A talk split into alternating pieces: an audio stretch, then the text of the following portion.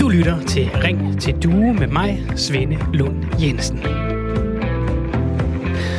Rigtig hjertelig velkommen til øh, hjemmetid med øh, mig, Svend Lund Jensen. Klokken er blevet 9.05 på øh, sådan en dejlig onsdag. Vi har lige fået endnu en, en god vejrudsigt, og det er jo dejligt med øh, godt vejr, nu hvor vi øh, kan komme ud og, øh, og røre os lidt, og ikke bare øh, behøver at sidde derhjemme og kigge ud på en øh, grå himmel. Og sådan en vejrudsigt, den er jo rar, fordi den kan sige noget om, hvordan det bliver og øh, det er der også andre, der kan. Jeg taler med en lige om et øjeblik, som er øh, meget erfaren ud i at øh, spå lidt om, hvad der kommer til at øh, ske. Vi gør helt som øh, vi plejer i dagens program. Vi skal nemlig også slutte med en sang. Nu øh, griber jeg langt ud i fremtiden i det her program. En hel time nærmest. Men det er fordi, der allerede nu er mulighed for at byde ind med, hvad du godt kunne tænke dig at høre som dagens sang. Det er altså det sidste, vi gør, inden programmet slutter omkring kl. 10 at vi spiller et stykke musik. Og i dag, der må det gerne handle om noget med stjerner, eller planeter, eller himlen, fordi vi skal nemlig snakke astrologi lige om et øjeblik. Vi skal også snakke om cykler, så hvis du har en god cykelsang, så kan det også være det. Du kan skrive til 1424, skriv R4, og så et øh, mellemrum, og så dit bud på en øh, god sang, som øh, lige giver din dag et ekstra løft. Rigtig hjertelig velkommen til programmet. Vi ved dybest set ikke, hvad fremtiden bringer. Nej, det her, det var øh, Kåre Mølbak øh, forleden. Han er øh, faglig direktør ved Statens Serum Institut. Han er en af dem, vi er vant til at se rigtig meget. Han er jo nærmest en af dem, vi har set allermest på det sidste, ud over vores egen familie. Han prøvede så godt som han nu kunne at sætte ord på, hvad fremtiden bringer. Fordi øh, tidligere på ugen, der øh, var der en øh, berlingske historie, der rejste rundt, hvor øh, samme Kåre Mølbak, han var citeret for at sige, at det her med at holde afstand, det kunne altså godt vare et år. Og så var Kåre Mølbak ude og sige, ah, det citat var nok strammet lige rigeligt. Det var et af flere scenarier, han havde talt om med, øh, med den her journalist. Og derfor var det også en øh, mere tilbageholdende Kåre Mølbak, i hvert fald i forhold til at øh, spå om fremtiden, som man kan se på pressemøderne nu. Jeg kan ikke give nogen øh, garanti for, hvor lang tid det her kommer til at gå. Det er der ingen forskere, der kan øh, på denne her jord, øh, desværre. Øh, vi kan se frem et par måneder ad gangen, og, og heller ikke længere. Ja, vi farer med lempe nu. Og samtidig så sagde sundhedsminister Magnus Heunicke, at han heller ikke kan give en dato for, hvornår de her restriktioner bliver ophævet, og vi kan komme tilbage til en ny hverdag. Og øh, ud over alle de øh, meget alvorlige konsekvenser, som, øh, som den nuværende situation med den her coronakrise giver, jamen, så, er det, så er det frustrerende at gå øh, rundt, ikke at vide, hvor længe vi skal blive ved med at leve en anden hverdag, end den vi er vant til. Det er sådan noget af det helt nære, ikke? Jeg har haft det sådan, ja, okay, så klarer vi de her to uger. Så så tager vi to mere, og så bliver det efter påske, og ja, ja, lad os nu se, hvad der sker efter 10. maj, om ting rent faktisk begynder at åbne. Nu siger Tivoli for eksempel i København, at de vil gerne åbne 11. maj, hvis ikke det bliver forlænget her den 10. maj, altså hvor mange vi må være samlet samme sted. Helt nært har jeg en søn, der gerne vil vide, hvornår det her er færdigt. Øh, han har en farmor, der er i risikogruppen, der gerne vil vide, hvornår det er trygt at ses igen. Den begynder at melde sig nu det der øh, behov for at vide lidt mere, end vi gør. Og selvom det giver rigtig god mening for øh, vores fagfolk som Kåre Mølbak og vores øh, politikere som Magnus Heunicke at tage det en dag, en uge, en måned ad gangen, så er der andre, der er lidt mere vant til at øh, se lidt længere ud i fremtiden og se, hvad øh, fremtiden bringer. Godmorgen, Brian Tejlgaard. Du er astrolog. Godmorgen. Man kan blandt andet finde din dags, uge og øh, månedshoroskoper hos flere af de største ugeblade. Brian, fortæl mig lige okay. først, hvordan gør du helt praktisk, når du skal kigge på, på stjerner og planeter for at se, hvad de siger om fremtiden? Jamen, så, øh, så kigger jeg selvfølgelig på, hvordan øh, at planeterne står på himlen nu. Og den øvelse, at, at vi laver her, når, når vi skal kigge på sådan nogle ting, det er jo, at vi ikke har et konkret horoskop, altså en fødselsdag at holde op imod. Så, så det er jo planethimlen, som vi kigger på, der står nu, som egentlig er, hvad skal man sige, den dagsorden, vi alle sammen må indrette os under. Øh, I det her tilfælde, hvor vi alle sammen har den fælles dagsorden, så kan det jo selvfølgelig også være interessant at, at kigge på det store ordnede billede.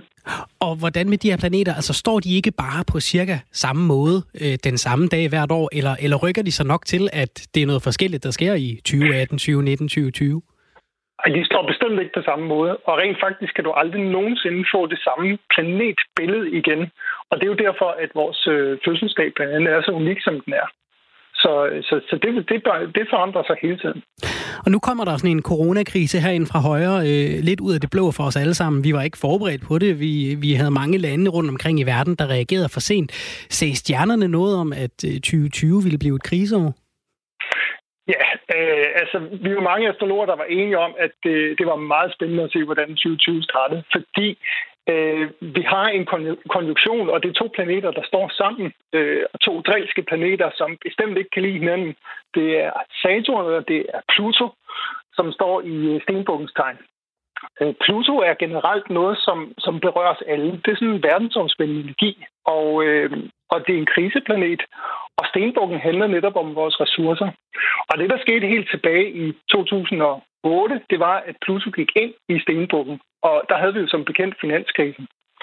Og øh, når vi så får sådan et meget begrænsende aspekt øh, i starten af januar, så var mit bud blandt kollegaer, øh, som der egentlig var opbakning til, var, at det her det handler om en finanskrise light eller version 2, eller hvad man nu vil.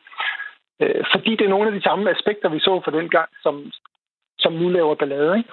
Øh, jeg har ikke hørt nogen astrologer, der kom med et bud på allerede tilbage i, i 19, at det her kunne handle om øh, en, en sundhedskrise og øh, en, en pandemi, som vi nu står i.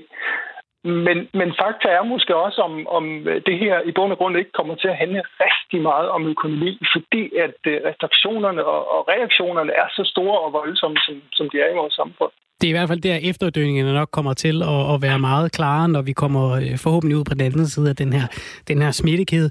Brian Teilgaard, ja. astrolog, når du kigger på stjernerne nu, hvad siger de så om, om de næste måneder og resten af året? Altså det, vi alle sammen gerne vil vide, men som der jo ikke er, som vi hørte Kåre Mølbak sige et klip, et, et godt forskermæssigt svar på. Hvad, hvad siger stjernerne? Ja, du kan jo blive helt nervøs, når jeg bliver holdt op mod, mod, mod sådan en ekspertise. Men det skal ikke forhindre mig i at, at, at kigge på, hvor, hvordan at tingene udvikler sig på himlen. Og øh, altså man kan sige, at i, i det danske samfund er der begyndt at blive noget åbning i forhold til den her sociale isolation osv. Og øh, det rimer egentlig meget godt med den energi, der er på himlen nu. Når, når vi snakker om, om de her problemaspekter, der, der står i, eller problemplaneter, der står i stenbukkens tegn, så handler det netop meget om restriktioner og regler, som vi skal følge. Øh, når de planeter går videre, så går de videre ind i vandbærens tegn. Og, og det er tegnet for frihed. Og, og det er jo sådan set det, vi alle sammen går og efterlyser lidt nu. Og som, øh, som måske i hvert fald for, for de øh, eksperter, der, der opererer i mere konkrete ting, øh, kan være lidt svære at se frem ud over. Øh, men men øh, hvis vi kigger målrettet efter, hvornår har vi den her lidt større frihed, øh, jamen, så vil jeg sige, så ligger der altså en, en, en vigtig skillelinje omkring årsskiftet. Så vi skal nok hen sidst på året i år, eller lige ind i det nye år, før en, end vi måske kan komme tilbage til, hvad skal man sige, en normale tilstand, eller mere frie tilstand. Så astrologisk set, så, så er der øh, øh, lidt håb forude. Ja, men, men der er også problemer på vejen, fordi vi har jo stadigvæk et stykke vej fra april nu her og til, til årsskiftet, og øh, en af planeterne er faktisk gået ind i denne her øh, frihedens øh, øh, tegn, og som rimer meget godt med også, at der begynder at blive åbnet op. Nu er det, sådan, det er ikke det samme, der sker på, på verdensplan øh, worldwide, kan man sige, øh, i forhold til åbningen, men, men herhjemme passer det i hvert fald meget godt. Og øh, der, har en, der er en planet, som går tilbage i det her restriktive tegn, og det gør den omkring 1. juli. Så jeg tænker, vi kan måske også godt opleve, ikke nødvendigvis i Danmark, men, men måske også andre steder, at, at regler bliver rullet ud igen, og noget af den her frihed måske ligesom bliver trukket tilbage, inden at, at vi så kommer hen omkring årsskiftet, hvor det ser noget bedre ud i hvert fald. Okay. Ja, jeg er simpelthen nødt til at spørge, øh, Brian, Saturn og Pluto, de her to drilske planeter, som uh, giver mm. problemer, når de, når de er tæt på hinanden. Hvornår kommer de tæt på hinanden igen? Jamen, øh, det er faktisk noget, der sker meget, meget, meget sjældent, så øh, du og jeg kommer ikke til at opleve, at de står igen øh, i, i samme krisetegn. Så, og det er derfor, når noget sker sjældent, så har det også endnu større effekt astrologisk set. Så det var derfor, at vi vidste, at, at 2020 ville blive ret specielt. Er der så, når, når, når du så har siddet og kigget og, og, og kunne se, at der er nogle krisetegn for 2020, er der så også øh, to, tre, fire andre ting, som det kunne have været, som man så siger, men dem snakker jeg så ikke om nu, fordi nu blev det faktisk en krise. Altså øh, det der, det der som, som jeg tror måske mange har, når de, når de læser horoskoper og siger, ja, men det er jo skrevet så åbent, at måske, og ja, ja, hvis, hvis, at den passer nogenlunde på alle, eller er der sådan rimelig klart, hvor du kan sige, okay, det er simpelthen, der er noget, der er noget krise øh, i, i gryden her? Ja, altså, jeg vil sige, det, det der skete i januar, der var vi godt klar over, at, at ordet krise var, var let at sætte på det. Og sjovt nok har vi jo også mange kriser. Vi taler om, vi har sundhedskrisen, vi har den økonomiske krise. Det vi måske ikke taler så meget om endnu, det er den ledelsesmæssige krise. Og, og der snakker vi jo hele det politiske område, men vi snakker så sandelig også øh, virksomhedsledelse. Øh, så mange store, selvfølgelig også små virksomheder, øh, er jo nødt til at gå over til en, en kriseplan, og, og, og noget af det her bliver, bliver udstillet, hvor, hvor det ikke virker, som det skal, kan man sige. Mm. Øh, og blandt andet er der nogle øh, styre, som, som får på puklen for, at de er meget autoritære, og, og øh, at, at de måske holder deres befolkning i for stort jerngreb. Og der lever vi trods alt et sted på jorden, hvor, hvor vi måske godt nok har nogle restriktioner, men at de i hvert fald er i den bløde ende i forhold til, hvad vi ser rundt omkring os. Så, det vidste vi godt, at, at ordet krise kommer til at harmonere på, på det her aspekt. Men, men sådan, hvordan at det forgrener sig sådan helt uh, konkret, uh, det, det er svært at sige. Mm. Uh, der, der opererer det meget i, i overskrifter.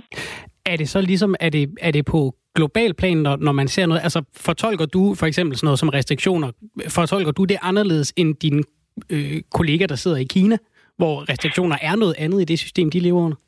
Ja, det er man nødt til at gøre. Man er også nødt til at, at, at behandle et personligt horoskop anderledes, øh, hvor man ser ud for den kultur og, og de leverammer, man har, fordi det, det, det er ikke de samme ord, man kan bruge heller. Øh, men med al respekt, så er det jo de samme planeter, vi opererer øh, med i, i forhold til astrologiens verden i hvert fald. Men, men der kommer måske nogle andre ord på, alt afhængig af, hvor den skal bruges henne. Og man kan sige, at den, den, den form for astrologi, man, man bruger her, er også anderledes, end hvis du kommer og skal lage dit horoskop, hvor, hvor den kan være meget mere konkret i forhold til, hvor er det, altså man kan sige, det kriseaspekt her, det fungerer jo, øh, eller det foregår i alle personers horoskop. Men hvis ikke det rører noget i dit horoskop, kan det jo godt være, at, at du oplever krisen som, nå ja, det var noget, de andre var udsat for. Jeg har stadigvæk mit arbejde og min løn og, og så videre, så videre, og der er ikke nogen i min familie, der er syge, så på den måde kan, kan du måske slippe fri af den, den her krise i forhold til andre, der måske bliver ramt på en anden måde, ikke? Øh, som mister deres virksomhed, eller mister deres øh, forældre eller bedsteforældre, eller hvad det nu er. Og nu siger du, øh, Brian Teilgaard, astrolog, at, at når vi kigger på det personlige horoskop, så er det jo en lidt anden øvelse. Jeg har været inde og kigge på mit øh, årshoroskop inde på øh, Billedbladet. Det er et af de steder, du laver horoskoper til. Og, ja. og der står under år som helhed, så står, at fra april frem til sommerferien står familien der nær. Det er rigtigt. Og kommer ja. i første række. Din dør står åben for dem, der har lyst til at lægge vejen forbi. Og der vil jeg jo sige, den, den er jo så må, måske, den skal vi måske øh, lige trække lidt i land på. Men så når jeg kigger ned under, under kærlighed, så står der, hjemmefronten er at foretrække i foråret og frem til sommerferien. Den har du ramt lige, altså lige i øh, bagdelen, ja. Brian. Og, og så er det nu, du er nødt til at fortælle os alle sammen, hvilket stjernetegn du er født i. Jeg er fisk. Du er fisk, ja. Har du, okay. ikke kun, har du ikke kun mærket det under vores samtale? Nej, den, den har jeg ikke kommet ind under huden på der. Brian Teilgaard, astrolog, tusind tak for at gøre os lidt klogere på, hvordan du øh, gør, når du kigger på stjerner og planeter, og hvad de øh, siger om øh, de næste par måneder og det næste stykke tid, og hvad de afslørede om øh, den tid, vi er i nu. Tusind tak, Brian. Ja, så tak. Tak for det. I lige måde. Hej. Jeg leder altså stadig efter øh, dagens øh, sang, og jeg har spurgt jer derude, hvad skal vi høre? Det må gerne have noget med stjerner og planeter at gøre. Det må også gerne have noget med cykler at gøre. Det er nogle af de ting, vi øh, taler om i dagens program. Mikkel har skrevet, at vi skal da høre Paul Køllers cykelsang. Så kan vi synge, jeg er så glad for min sofa, selvom pladsen er lidt trang. Det er fordi, på en sofa, der kan man ligge dagen lang og æde ost og bacon på chips med slik og is. Og nu når pladsen kniber, kan man slå en ordentlig fis. Det var et øh, bud på et, øh, et spændende cover af den gode gamle Paul øh, Kjøller sang, og øh, der er åben for bud. Send ind på sms'en 1424, skriv R4 og så et øh, mellemrum, og så dit bud på, hvad du gerne vil høre som øh, den sidste sang i dagens program. Vi taler om øh, den her coronakrise rigtig meget for tiden, og øh, det er der jo en god grund til. Det fylder virkelig meget for os alle sammen øh, nært, og det fylder også i øh, det store. Men der sker også andet i øh, verden. Luk øjnene en gang og øh, tænk over, hvor mange gange du har haft plastik i hånden siden i går. Første gang var måske, da du øh, slukkede alarmen på øh, dit vækkeur, da du tog mælken ud af køleskabet og skruede plastiklåget af. Måske var der et øh, sugerør i det, du drak til frokost, og måske har du smidt en kuglepen, der ikke havde mere at give af i skraldespanden. Så på vej hjem, så har du været nede og handle og lægge noget frugt i en plastikpose, og alle de andre ting, du har købt, har måske også været pakket i plastik. Og så om aftenen, inden du lægger dig til at sove, så børster du tænder med en tandbørste, der måske også, som så meget andet i vores hjem og omkring os, er lavet af plastik. Vi bruger øh, plastik til forfærdelig mange ting, og det er svært at forestille sig en hverdag uden. Men der er en bagside ved øh, forbruget. Det viser en ny dokumentarfilm i anledning af, at det er Earth Day, altså jorden, jordens dag i dag. We're back with an alarming new report that came out this past week on the state of the world's oceans. 32% of plastic packaging ends up littering the environment.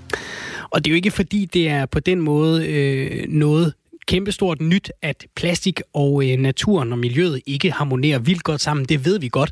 Men plastik er jo en forholdsvis ny opfindelse, og det betyder altså, at vi finder mere og mere ud af, hvor dårligt det egentlig er sammen, hvor svært det er at øh, nedbryde. Det vi hørte her, det var en lydbid fra traileren til dokumentaren The Story of Plastic, plastikens historie, og den viser, hvordan alt for meget plastik ender i havene, og øh, hvordan producenterne bare bliver ved med at producere løs.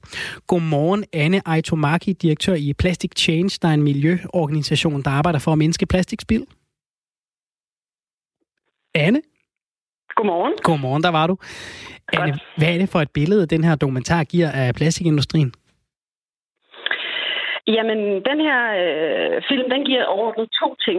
Øh, den giver et, øh, et øh, globalt sammenhængende billede af plastikens tilblivelse, altså fra øh, udvinding af gas og olie til, at øh, det forarbejdes øh, kemisk til, at det bliver plastik, og så til det ender som øh, affald og ude i havet. Så man kan sige, det er hele plastikkens livscyklus.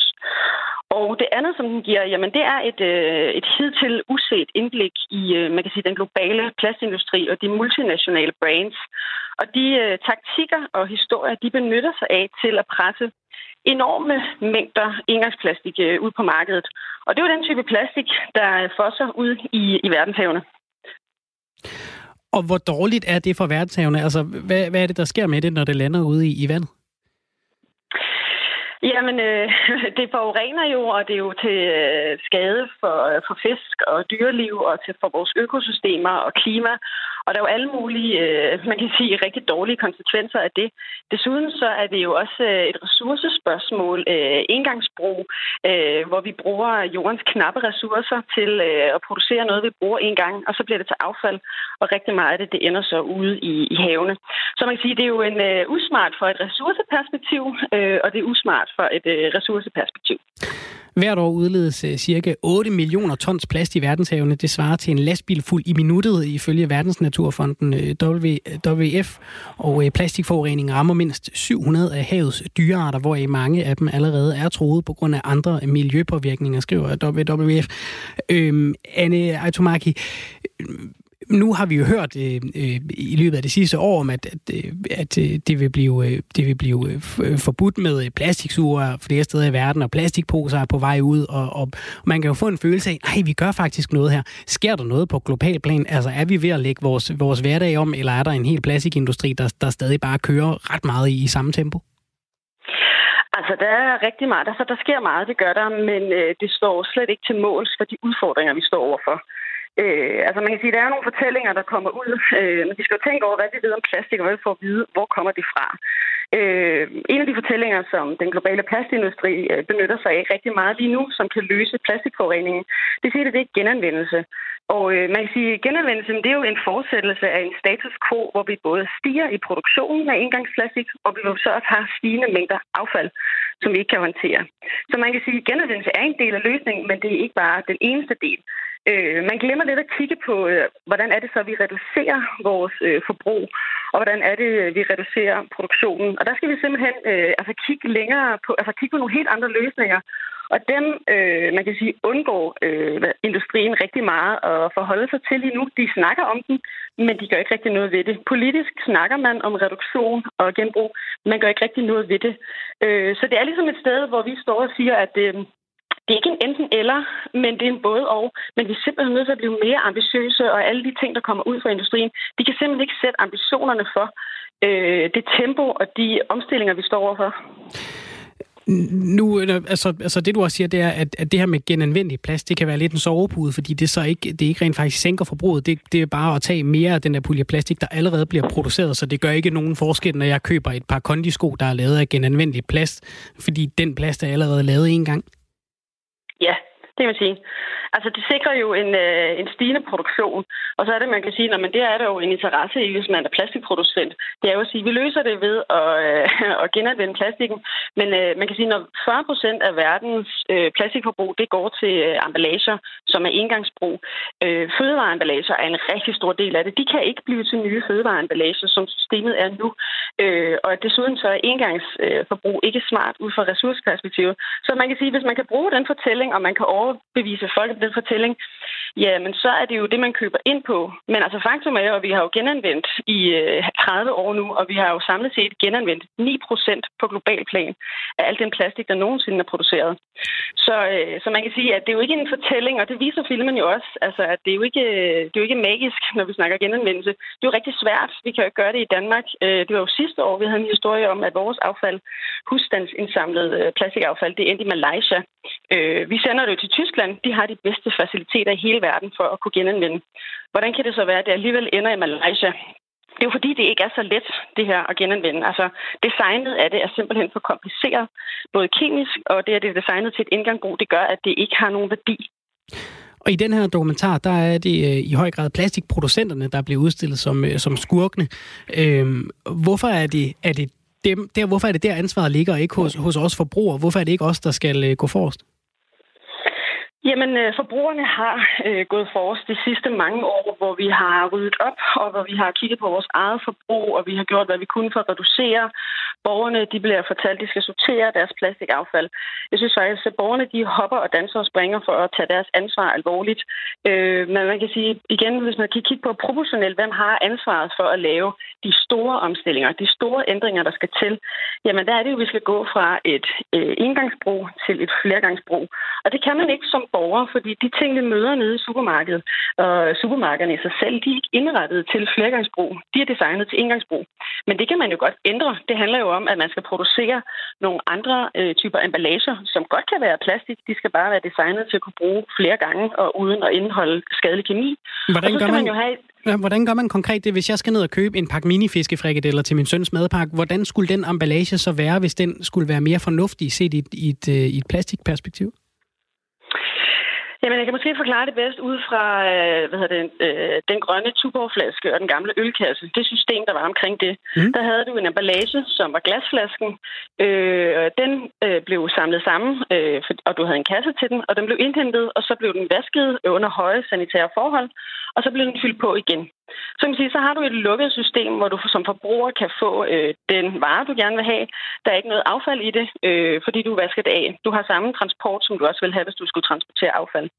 Det samme kan man faktisk øh, gøre, øh, hvis man vil, inden for øh, fødevareemballager. Det er ikke noget, der er set meget endnu øh, på stor skala overhovedet i verden. Vi ser øh, små øh, knopskydninger rundt omkring, at man gør det. Øh, I Bern i Schweiz har man det her system med øh, pant på emballager på takeaway. Det vil sige, at man har to typer emballager, som tusind øh, restauratører og øh, restauranter de er med i, øh, hvor man som forbruger får sin, øh, sin nudler eller sin salat i en emballage, så som kommer tilbage i et centralt system, hvor det bliver rengjort, og så kommer det så ud igen. Og det kan man jo gøre rigtig mange gange. Og så på et tidspunkt, jamen så den emballage, så er den så udtjent, så den så kan ryge ind i en genanvendelsesproces. Men så har man jo holdt ressourcen, altså emballagen, i live rigtig lang tid, inden man går hen og så nedbryder den og omsmelter den til noget nyt. Så som forbrugere, så skal vi vente på, at, at virksomhederne, går, virksomhederne går for os og siger, okay, men så æder vi øh, de, de omkostninger, der må være ved omlægning, og så skal vi være klar til at ændre vores vaner, når, når løsningerne er der mere, mere generelt set. Øh, det er lige præcis det, der skal ske. Og øh, vi er jo så brugere altså nogen, der træder vi tit ind i, nogle, øh, altså ind i supermarkedet supermarked eller i nogle rum, hvor det er, at vi ændrer vores adfærd efter de rammer, vi bliver præsenteret for.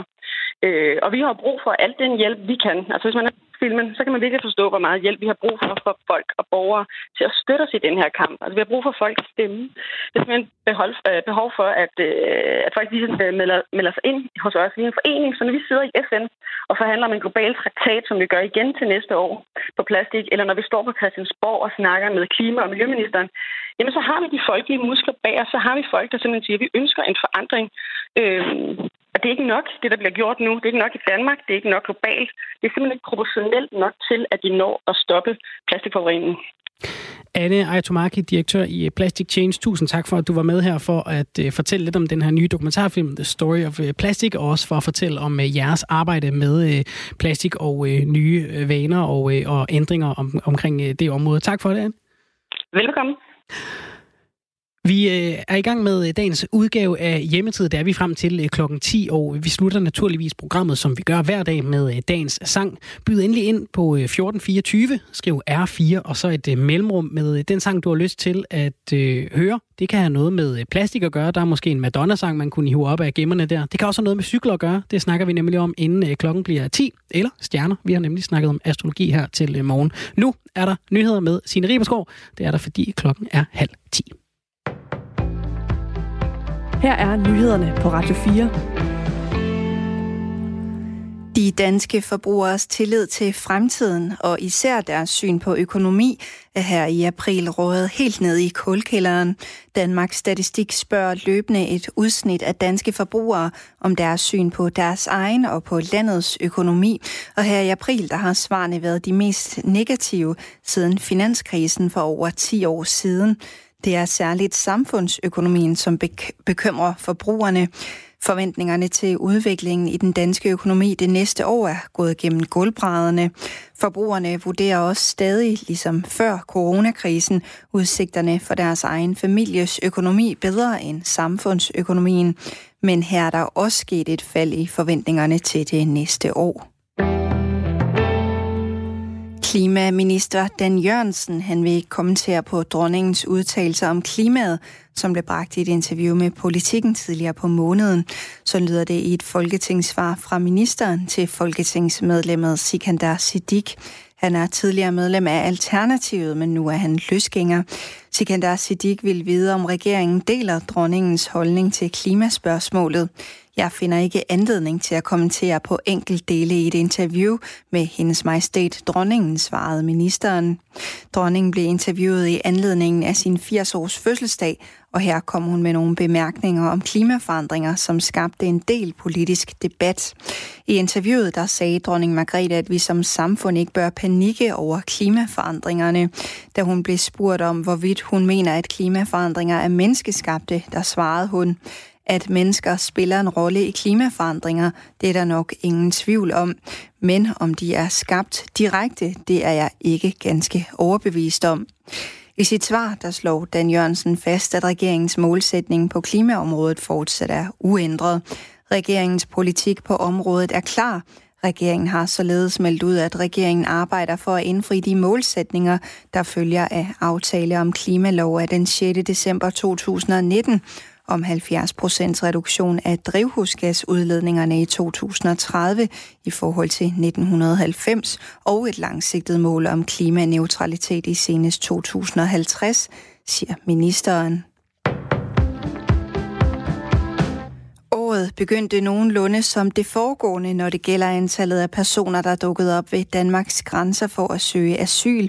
I de første 11 uger af 2020, der lå det ugenlige antal ansøgninger på mellem 30 og 55, og det ligner til forveksling den tilsvarende periode i 2019. Men derefter så skete der et pludseligt fald. I uge 12 var der kun 16 personer, der søgte asyl. Ugen efter var det 8, så 9. Og i uge 15, som er den seneste uge, der er opgjort, der registrerede de danske udlændingemyndigheder bare fem asylansøgninger.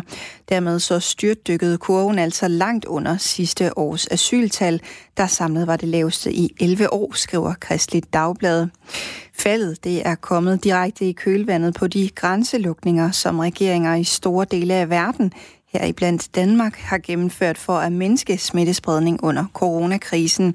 Og selvom man fortsat ikke kan afvise asylansøgere ved grænsen, så har de bevogtede grænser i Europa altså nedbragt antallet af spontane asylansøgere herhjemme markant. Og et kig på dagens vejr fra DMI. I dag får vi endnu en solrig dag med temperatur mellem 13 og 19 graders varme, men ved kyster med pålandsvind bliver det køligere. Svag til østlig eller skiftende vind i den sydlige del af landet ved kysterne stedvis op til frisk vind. Du lytter til Hjemmetid med mig, Svende Lund Jensen. Velkommen indenfor i hjemmetid. Vi er her frem til øh, klokken 10 i øh, dag slutter vi naturligvis også dagens program med en sang. Og det er jo altså virkelig her, du har muligheden for at øh, melde ind og øh, få lidt indflydelse på, hvad der øh, sker i din radio. Du kan nemlig komme med et bud på, hvilken sang vi skal spille. Du kan sende en sms til 1424, skriv R4, et mellemrum, og så dit bud på en sang. Vi arbejder indtil videre med temaerne cykler og astrologi, så der er rig mulighed for øh, både lidt øh, Queen med I Want to Ride My Bicycle, eller noget øh, andet måske med, øh, med stjerneplanet eller øh, himmeltema. Nej, himmelhunden, ej, den er også god. Det, det kommer jeg til at fortryde, jeg har sagt, fordi så øh, forventer jeg en, øh, en lytterstorm. Det er en øh, dejligt nummer. Nå, nok om øh, dagens sang, indtil vi kommer til den lidt øh, senere. For når vi snakker om øh, masker for tiden, så vil øh, mange nok alt taget i betragtning tænke på ansigtsmasker. Men der er heldigvis også en anden, mere hyggelig slags masker, der breder sig i det ganske danske land. Mange har nemlig samlet hækle- og strikketøjet op derhjemme. I øh, Skive, der ligger hobbybutikken Rito, hvor øh, direktør Dennis Dreyer har fortalt til øh, Danmarks Radio, at salget er steget med 300 procent han siger, det er totalt kaos. Vi har ekstra varer, der ikke kan være på reolerne. Mange nye kommer ind. Folk, der har været kreative for 20 år siden, starter op igen, siger øh, Dennis Streg, altså der er direktør i en øh, hobbybutik i øh, Skive. Og det kan være, at nogle af dem, der har været forbi den lille butik, der ligger i Skive, de også er med til at skabe et kunstværk. Det har Museum Trapholdt nemlig gang i. Velkommen til dig, Karen Grøn, direktør for Trapholdt Museet. Tak for det. Hvad er det, I har gang i øh, hos jer i øjeblikket med, øh, med at få strikket et kunstværk? Jamen, øh, da coronakrisen ramte, så satte vi os med det samme ned på museet og tænkte og snakkede om, hvad, hvad, hvad kan kunst og design bidrage med i, i en krisetid som den her? Vi lavede også selvfølgelig en økonomisk redningsplan på museet, men altså, vi tænkte rigtig meget, hvad, hvad er det egentlig? Hvordan kan vi tappe ind i det, der sker? Øhm, folk skal nu til at være for sig selv. De skal være, de, man kan føle sig isoleret. Øh, og hvad kan man, hvordan kan vi skabe nye fællesskaber og noget, der kan øhm, skabe noget betydning og noget mening? Og i mange år har vi på Tapot arbejdet med store øh, projekter, hvor vi har borgere til at øh, bidrage med noget, de er rigtig gode til derhjemme, brodere eller strik eller trædreje, i samarbejde med en kunstner, der udstikker en æstetisk, kunstnerisk ramme, inden for hvilken man kan udtrykke sig øh, personligt og virkelig vise, at man er dygtig til. Og øh, vi kontaktede nogle af de kunstnere, som vi øh, har arbejdet med tidligere, og, øh, og diskuteret mulighederne. Og sammen med Rasmus Bække Fix og Hanne G. Øh, har vi så skabt værket Light Hope. Ja. Og øh, Light Hope, det er et projekt, hvor øh, Hanne G. har øh, udformet nogle principper for, hvordan man kan hækle en lyspære. Og øh, man kan både komme med som begynder, men man kan også være med som rigtig øh, dygtig og vise, øh, altså sige, bryde nye grænser for, hvordan man hækler. Og inden for et koncept, der har noget med størrelse og form og farveskala, der kan man så øh, bidrage med en øh, hæklet pære, man enten kan sænge på traphold, sende til traphold, eller man kan aflevere på Traphold og gå en tur i vores park, eller aflevere ved et af de 27 opsamlingssteder, der er over hele Danmark. Og øhm, det har fuldstændig eksploderet, det her værk. Øh, vi er jo vant til, at der er stor interesse for vores projekter, men det her, det har overgået alt, hvad vi har prøvet før. Vi har over 1.800 mennesker bare inde på Facebook-gruppen. Vi har over 700-800 mennesker, der har øh, allerede meldt sig ind, altså over på hjemmeside har registreret sig som bidragsydere. Og i mandags, der indsamlede vi over 800 pærer fra hele landet. Det er sådan ligesom første halvleg. Vi har jo, det er jo et værk, som vi har tænkt os, det udvikler sig. Det mm. bliver skabt i løbet af coronakrisen. Og hvornår er så deadline? Hvornår slutter det? Jamen, det slutter den dag, Trapholdt åbner, fordi der står værket så klar. Wow. Og det vil sige, at vi løbende kører værket. Vi løbende sætter op. Jeg er allerede i gang med at sætte op. Og, øh, og på fredag faktisk, her kl. 15 på fredag, der kører vi en event, hvor jeg viser rundt i første del af udstillingen. Bare øh, over Facebook. Så hvis man går ind i den der Facebook-gruppe, vi har, så kan man bare melde sig på den event. Og så er der et link, sådan en Zoom-link, man bare skal være med på. Og så kan man blive vist rundt første gang i første del. Vi er slet ikke færdige med værket endnu. Og man kan møde Hanne G., som er vores hækler. Og så laver vi også hækleklubber alt muligt. Vi, vi er de vi rene øh, virtuelle troldmænd. Men det er altså ret nemt, hvis man bare går ind og deler den her Facebook-gruppe. Den kan man bare melde sig ind i. Så er der en event, og så kan man få det første kigge ind. Og på den måde har vi også rykket museet fra at være bare et sted, man skal hen til at besøge, til at fungere på en virtuel platform. For herinde, der, øh, der kører vi hækleklubber, folk de taler med hinanden, de udveksler idéer, der er folk, der lægger hæklekits ud i deres have, som andre folk de kan låne, der kører stafetter, folk de udveksler viden med hinanden. Der sker alt muligt ind på den her Facebook-gruppe, som på en eller anden måde er en del af kunstværket. Så man kan sige, at processen er et kunstværk i sig selv, og så når vi så åbner, og kan vide, hvornår det bliver, så står der et kæmpe kunstværk, som borger fra hele Danmark, og fra Island, og fra Færøerne, og måske også Norge, der er nogen, der er med sig fra, har været med til at skabe. Og det, er jo, det giver jo også den øh, skønne bieffekt, at der vil være tusindvis af danskere på den anden side af der, der kan grund med lidt mere rangryk og sige, jeg er jo faktisk udstillet på Trapholdt. Ja, kan godt, hvor, hvorfor, giver det, hvorfor giver det mening at, at skabe et kunstværk mellem borgere og kunstnere? Vi er jo meget vant til, øh, sådan, hvis man skal se på det i mere, i mere klassisk forstand, at en kunstner tænker en tanke, nogle idéer med et kunstværk, og så udstiller man det, og så kan vi andre komme ind og prøve at se det og fortolke det med vores egne øjne. Hvad, hvad er det ved det der samspil, der gør det godt? Ja, jamen det var jo sådan, man mente kunst var i det forrige århundrede. Men i dag, der har kunstprocesser, de, øh, kunstværker har faktisk forandret sig. At processer kan faktisk også være kunstværker.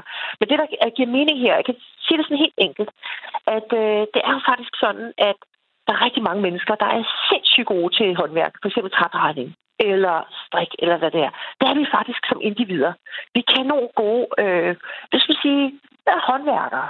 Men vi er jo ikke kunstnere. Det er en kunstner kan. Det er en kunstner kan har det der ekstra med at kunne se en æstetisk sammenhæng, hvor noget kan komme til at blive virkelig spændende for os andre at kigge på. Og det vi gør med de her projekter, som vi også har lavet tidligere, det er, at vi øh, kobler øh, alle os, der bare er almindeligt dødelige, der sidder og hækler eller strikker, med en kunstnerisk vision. Og man kan sige, at hvis vi også, alle os amatører, vi bare var gået sammen og sagt, nu skal vi lave et andet kunstværk, lad os lige hænge vores ting op sammen, så ville det se rærligt ud. På den anden side, kunstneren. Hvis kunstneren skulle øh, lave det her kæmpe store, altså vi taler jo om en akse ned igennem Trapholdt på 100 meter. Altså hvis hun skulle lave variation der, i alle mulige, altså inden for hendes koncept, hun ville jo gå død, efter hun havde hæklet de første 20 pærer. Hun kunne selv skabe den variation, som gør værket interessant at se på. Og på den måde så får vi det interessante fra alle, det bedste fra alle verdener. En kunstnerisk overordnet greb, der samler og en masse folk, som så udtrykker sig individuelt inden for det greb. Så det skaber den variation, der gør det interessant at opleve. Så det er ikke noget med, at folk bare lige udfører kunstnerens øh, opgave. Hun har ikke bare sagt, nu skal I strikke eller hækle, nu skal I hækle på den her bestemte måde. Nej, nej, hun har sagt, har en farveskala og har en form. Og nu vil jeg gerne se, hvad I så, hvordan I kan udfordre det. Så det er, øh, det er det samspil, og det er lige på den kniv, øh, vil vi sige, den akse, vi befinder os, så det bliver interessant, også for folk, der ikke har deltaget, at se på. Og det vi så også har gjort, øh, det er, at vi har kigget selvfølgelig toiletrullen, for dem har vi jo så mange af, fordi dem har vi jo hamstret helt vildt. Ikke? Så det var et af dommerne, der skulle være toiletrulle med. Det er sådan ligesom fatningen på øh, projektet. Men øhm, og jeg vil sige, det, det, det som også er øh, interessant, når dels så har vi, det er også, at vi har bedt folk om at putte tale om håb. Det er jo lighthåb, lyshåb. Og det var det, jeg skulle til at spørge om. Hvorfor hedder det hedder ja. lighthåb? Hvor, hvor, hvor ser ja. vi håbet hen i det her kunstværk? Ja, fordi det, det er sådan lidt... Ja, men altså, det, det er jo en skidt historie. Og økonomien og klimakriser. Der er jo så mange kriser for os. Men at, hvad er håbet, og hvad lærer vi positivt her? Så vi har bedt folk, når de registrerer sig, om at øh, dele med os, hvad, hvad har de fået positivt ud af det her? Og det, øh, det er ret interessant, hvad de melder ind. Øh, de skriver om, at de oplever fællesskaber, de oplever nærhed, de oplever kreativitet, øh, de er øh, enormt taknemmelige for det her projekt. Der er en øh, 75-årig, der, der skriver, jamen øh, det får mig jo ud af min isolation. Øh, der er en anden, der har skrevet, jamen jeg har hæklet en sølvtråd ind fra mit, fra mit sølvbrøllup, fordi det handler egentlig om, at jeg forbinder min fortid med en fremtid. Så de, de oplever, de, de, og det, de beskriver allermest, de får ud af den krise, vi sidder i, det er den her fornemmelse af nye former for fællesskaber og betydningen af det nære. Det går igen i det, de melder ind som positive effekter af covid-19-krisen. Og det er jo egentlig ret vigtigt også at kunne finde det positive selv i noget, der er er negativt.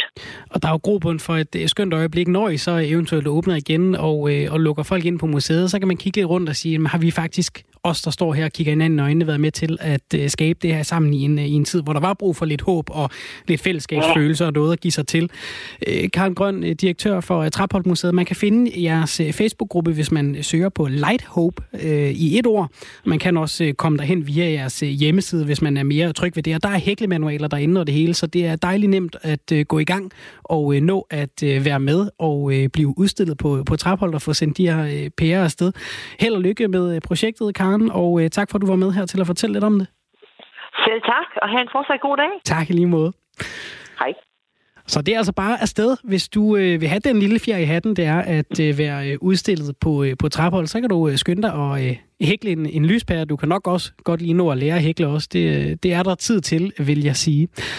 Vi er ved at øh, skulle kåre dagens øh, sang. Der er små øh, 15 minutter til øh, vi er færdige med programmet. Inden da, der har vi altså spillet den. Du kan lige nå at være med i øh, opløbet. Henrik fra Aarhus foreslår Katie Melua, 9 Million Bicycles. En lille hilsen til moder China med tak for lort. Hilsen Henrik fra Aarhus. Og den, den, kan, den indkapsler jo både cykler, som vi skal tale om lige om lidt, og øh, coronakrisen.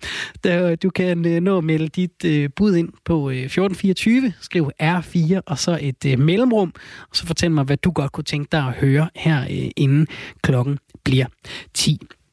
Noget, vi skal øh, tale om nu, det er øh, en af de ting, vi kan give os til i øh, den her tid, hvor vi skal holde os lidt mere derhjemme og holde os lidt for os selv, når vi bevæger os uden for døren. Det kunne nemlig være en tur på cyklen.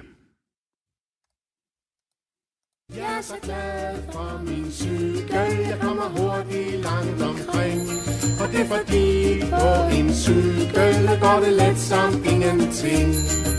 En cykel larmer ikke og bruger nul benzin. Ja, vi kender den godt. Det er den øh, gode gamle øh, Paul øh, Køller.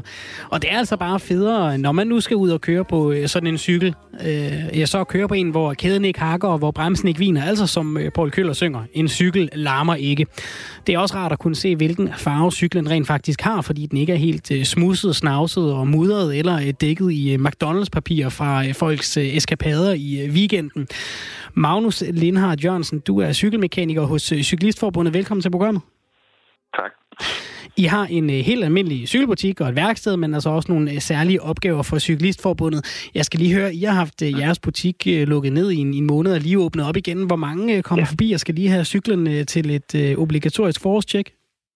Altså, folk kommer jo selvfølgelig. Det er klart, der kommer færre, end der plejer i øjeblikket. Normalt plejer vi jo at have højsæson og, og simpelthen ikke vandret i arbejde. Øh, og det, det er tydeligt at mærke, at der ikke er lige så mange folk, som ligesom har behov for at få deres cykelsæt i stand, fordi de ikke skal, skal cykle på arbejde. Simpelthen, ikke?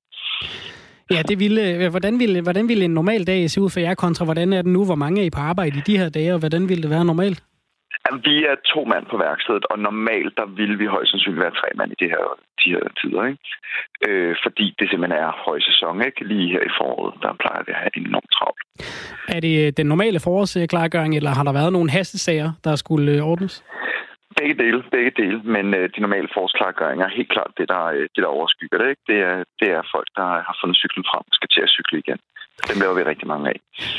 Og vi er øh, det sted i øh, programmet, Magnus, hvor vi plejer at øh, smække en pesto sammen, eller lære at hækle, eller et eller andet. Altså noget, hvor vi får ja. noget praktisk med os til, til at give os til her i, i, i coronatiden. Jeg har desværre ikke haft mulighed for at tage min cykel med i studiet. Den har til gengæld brug for en, for en kærlighed. Mere end jeg tror, jeg selv kunne klare. Der er et eller andet, der er faldet af om bagpå. Jeg ved ikke, hvad det er, men det, det er knækket af, og jeg kan ikke, det giver ikke mening. Hvis jeg nu stod her med en cykel, der var lidt mere almindelig, og øh, alle andre, det kan være, I er øh, musset ud i øh, skuret, så I står klar ved en øh, cykel, der godt kunne trænge en tur. Hvad skal man, hvad skal man starte med, hvis man lige skal give øh, cyklen en, en kærlig hånd derhjemme? Jamen altså, man skal jo selvfølgelig øh, huske at smøre og pumpe og alt sådan noget. Men, men inden man går i gang med det, der kan jeg godt lide, at man, øh, man får vasket cyklen ned, især hvis den har stået øh, med snavs fra vinteren og stået i et øh, støvet skur eller noget. Ikke? Så tag en, øh, en spand varm vand med sæbe i og en børste og et gammelt viskestykke eller noget. Og så lige få vasket cyklen ned, sådan, sådan ren arbejde på, og, og man ligesom kan se, hvad det er, man har med at gøre, så det ikke er dækket i sort øh, fedtet olie. Ikke? Øh, det er i hvert fald mit første tip. Øh, så skal man selvfølgelig huske at give dækkene noget luft. Det er noget af det allervigtigste øh, i forhold til, hvor godt den kører. Ikke? Øh, så pump dækkene op, så de er, så de er rare at køre på. Og øh, den skal selvfølgelig også smøres. Øh, der er jo mange forskellige typer cykler og mange forskellige steder, man kan smadre, men universelt set, så kan man sige, at kæden er et rigtig godt sted at starte. Øh, og der vil jeg sige, at en god idé er at rense kæden ned, eventuelt med et gammelt væskestykke, smøre den med noget olie, så lige køre den rundt et par gange, så det får lov at fordele sig, så lige tage en klud, tage det værste olie, øh, overskydende olie, og lige tør af igen, sådan, så det ikke bliver, øh, altså, bliver, sidder og samler støv og så videre. Ikke? Og når du siger olie, er det så, skal jeg forbi en cykelhandler, eller en, eller en øh, Føtex, eller et eller andet, som, øh, som har noget ja, cykelolie, eller kan jeg bare bruge ja, olivenolie fra køkkenet? Øh, olieolie fra køkkenet, den indeholder syre, og den, øh, den vil også øh, gå i fordær over tid. Så det vil jeg ikke anbefale dig. Øhm, jeg vil helt klart anbefale noget, noget cykelkædeolie øh, fra, øh, fra enten, ja, som du siger, fra en cykelhandler eller fra cykelafdelingen i Føtex. Øh, det kan du få alle mulige steder. Og det er ikke noget, der behøver at være forfærdeligt dyrt. Så det kommer du længere med. Og er det her sådan en, er det her sådan en, det her med at vaske den ned og give den et olie ja. og sådan, er det, er det sådan, ah, så kører den, så kører den lige lidt bedre nu? Er det noget, man, man lige skal tage sig sammen til at gøre en gang imellem? Fordi det, det er sådan en, det, det bør man gøre, øh, eller er det, eller, eller er, er det også noget, der rent faktisk er med til at sørge for, at din, din cykel, den holder længere i længden? Det, det er det helt bestemt. Altså både det her med, at du får vasket det snavs af, der ligesom sidder og, og trænger ind alle mulige små steder, og, og det her grums på kæden, det, det bliver simpelthen som sådan en slibepasta. Øh, hvis du får det vasket af, og så erstattet med noget rent olie, der smør godt, så vil dine dele også vare længere tid. Så vil det cyklen leve længere. Det samme med dækkene, hvis de kører rundt uden for meget luft i, jamen så vil de blive sprukne i siden, og så, øh, så risikerer du, at de springer på et tidspunkt, eller i hvert fald bliver ujævne og dårlige at køre på, og, og du punkterer ofte. Ikke? Så det er noget, du kan gøre for at forebygge den. Det med, altså med rengøring af selve stillet og så videre, det er jo simpelthen også bare fordi, at det er rart at køre på en pæn og ren cykel. Ikke? Det er det, øh, men, det, det vil det helt klart være også. Men, men man kan sige, grund og grund, øh, grund og bund, så er snavs dårlig for mekanik. Øh, så det er en god idé også at holde cyklen ren, og velsmurt selvfølgelig også. Og nu nævnte du, øh, Magnus Lindhardt Jørgensen, cykelmekaniker, øh, at man kunne bruge et viskestykke til lige at tørre, at tørre kæden af. Ja. Er der andet, man har liggende derhjemme, som kunne, som kunne være nyttigt, hvis man skal give cyklen en tur, og man ikke lige har et cykelmekaniker sæt i baglommen? Øhm, jamen, det er der selvfølgelig. Det er jo en god idé at have en, en cykelpumpe og måske lige en svensk nøgle eller nogle brakonøgle til, hvis man skal stramme forskellige ting og skrue. Øhm, I forhold til det her med vask, der vil jeg sige, ja, viskestykke eller gammel håndklæde er rigtig godt. Øh, hvis du har sådan en blød børste, ligesom man bruger til at vaske bilen med. Den kan være rigtig god til at komme ind alle mulige forskellige steder. Øh, og jeg vil sige, vi bruger også på vores værksted øh, gamle tandbørster til at rense de helt fine små dele. Så en, en flad skruetrækker og en gammel tandbørste til at komme ind i de, ind i de små kroge kan også være rigtig, rigtig godt. Når man så har vasket cyklen, skal man så huske at stille den i solen et par timer, så den lige tørrer? Øh, skal man være bange for, at den begynder at stå og ruste nede i kælderen, hvis man stiller den ned med det samme? Øh, det er en god idé lige at tørre den af. Øh, og jeg vil sige, det er også en god idé lige at skylle den over med rent vand, så der ikke så sæberester og muligt andet på. Øh, men men den, den tager ikke skade af at stå og, og tørre indenfor. Det, det er cykler lavet til at kunne holde til vind og vejr. Så det skal man ikke være bekymret for. Men det er en god idé, som sagt, lige at skylle den over med rent vand, efter man har brugt sæbevand på den. Må jeg høre dig, øh, Magnus Lindhardt Jørgensen? Der er jo sådan lidt en, en, en, en tendens til, at jo mere man ved om noget, øh, jo mere går man også op i det derhjemme. Altså folk, der ved ja. meget om vin, de drikker også øh, en, en god vin, når de skal åbne op derhjemme. Og folk, der går op i ja. uger, de ved også lige præcis, hvilken Seamaster de har på, på håndledet. Hvad, hvad kører du på, når du øh, ruller ud i, øh, i solskinnet? Jamen, jeg kører på en af mine 7-8 cykler. Ikke? Jeg har jo både selvfølgelig en, øh, en mountainbiker og en lavet cykel og en, en cykel til, øh, til at køre på lange ture på og en racercykel. Så jeg, jeg har lidt af hvert, men primært så er det mountainbiking, jeg, øh, jeg kører ud i skoven på. Det har jeg benyttet mig meget af her, hvor jeg har fri og vejret har været godt til det. Hvad, hvad definerer en cykel, man kører langt på? Det tænkte jeg, det var sådan en racercykel. Det er jo det, jeg plejer at se folk køre langt på ja, cykler på. Jeg har også, jeg har også sådan turcykler. Ikke? Det er faktisk ligesom en, en racercykel med med lidt bredere, bredere dæk på og, og lidt bredere gearspredning også. Jeg har nogle lidt lækkere, lettere gear, ikke? og så er den lavet til at kunne tage bagage på os. Så hvis jeg kører, øh, så kan man køre på cykelferie eller køre øh, en lang tur overnat i shelter med sovepose og ligge under landet og sådan. Ikke? Så øh, øh, ja, jeg har en turcykel også, som jeg bruger til, når man skal ja, på længere ture ikke? og på cykelferie og sådan. Det kan jo være, at det, det, kunne, øh, det kunne være noget, der blev brug for til, øh, til sommer, nu hvor vi ikke må, øh, må rejse så pokkers langt væk fra, fra Danmark. og forhåbentligvis, ja. Det kan være, det kommer til at ligne et helt turfelt, man skal overhale med alle dem, der drager på cykelferie i år. Tusind tak. Tusind tak, Magnus Lindhardt Jørgensen, cykelmekaniker hos Cyklistforbundet, for at gøre os lidt klogere på, hvad man kan gøre med sin cykel i den her tid, hvor man har lidt, lidt mere tid derhjemme, og hvor cyklen altså skal tages med ud for kun røre sig lidt, og, øh, og hvor man måske skal holde sig lidt væk fra, øh, fra den offentlige transport. Vi er også nået dertil, hvor øh, vi skal nå at spille dagens sang, og der er kommet masser af gode bud. Der er også kommet gode bud til, hvad man ellers kan gøre ved cyklen. Der er en, der skriver, at jeg bruger en gammel opvaskebørste til kæden. Det er måske fint. Det kan være, at man lige skal skylle den efter, hvis man har gjort en, øh, en rørægspande klar, øh, klar til brug øh, efter, så øh, kan det være, at den lige skal have en tur under, under hanen. Men ellers er der, som, som vi hørte Magnus sige, masser af gode bud på ting, man kan bruge derhjemme. Der er også, som jeg sagde, masser af gode bud på øh, sange. Tommy skriver, vil I ikke spille Himmelhunden? Og det er jo øh, farligt, når man siger noget højt. Altså, hvad hjertet er fuld af, ikke? Så øh, er der også øh, Jens fra øh, Nykøbing Falster, der siger, lad os høre virus og bakterier med Bjørn og okay. Det er ikke første gang, at øh, den har været øh, på, øh, på brættet, ved jeg. Samme Jens har også budt ind med øh, den her gamle klassiker. Den hedder Så tager vi cyklerne frem. Det er Mads Nørregård, Jeg kan se på, øh, på det her øh, coverbillede til, øh, til sangen, at øh, det er altså ikke en, en ny sang. Der er vi tilbage i, i 70'erne, så vidt jeg lige sådan kan sjuse mig frem til. 74 står der. Så tager vi cyklerne frem. Det passer på en eller anden måde meget godt til øh, det, vi lige har talt med Magnus om, og den øh, sommer, der øh, er i vente for os. Altså, det kunne godt være, at i år, det er, øh, det er cykelferie i sommeren for, øh, for mange af os. Lad os øh, prøve at give den et skud og øh, se, om øh, en sang fra 74 om cykler stadig holder i øh, 2020.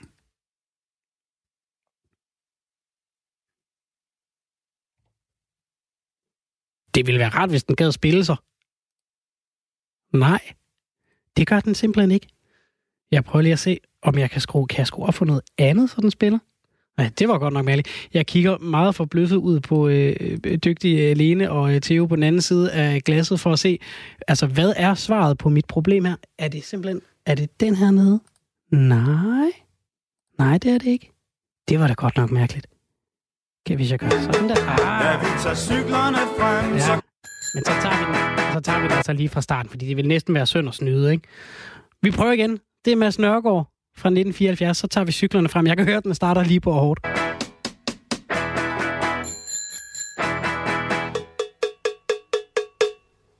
Så tager vi cyklerne frem, tramper afsted, ud i det åbne land. Ja, vi tager cyklerne frem, så kom hvis du vil med ud til den frie hvide strand ved havets vand.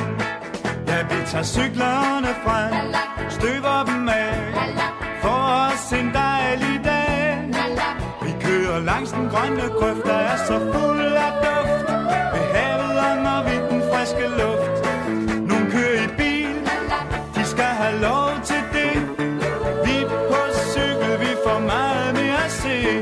Vi får set, hvad vi kan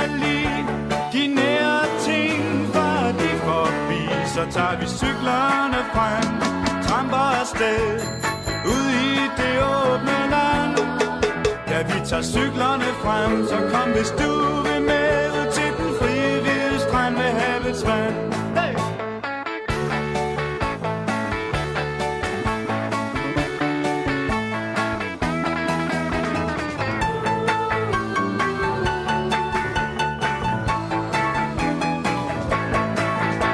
Så køn med din bikini på, men tør du gå med den i bølgen blå?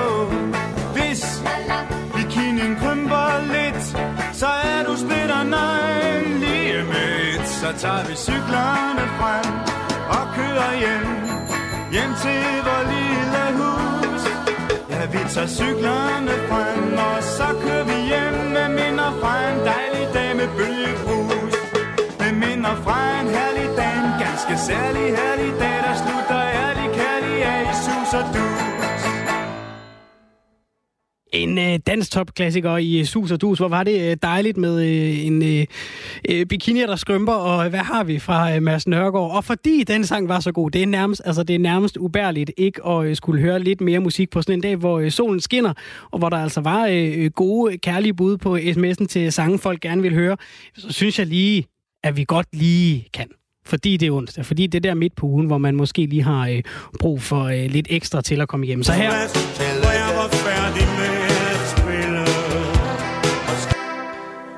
Så tager vi lidt af himmelhunden. Op til nyhederne. Da jeg hørte nogen mumle ganske stille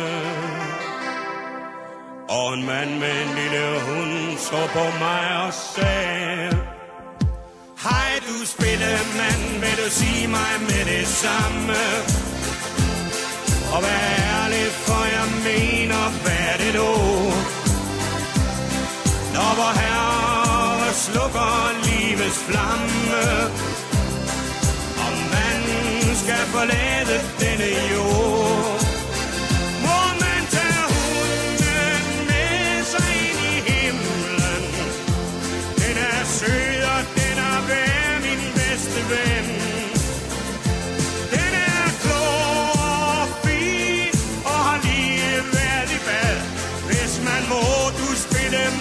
så bliver jeg glad Og uanset hvor pænt man spørger, så må man ikke tage himmelhunden med ind i nyhederne. De kommer her med Signe Ribersgaard klokken er 10. Tak for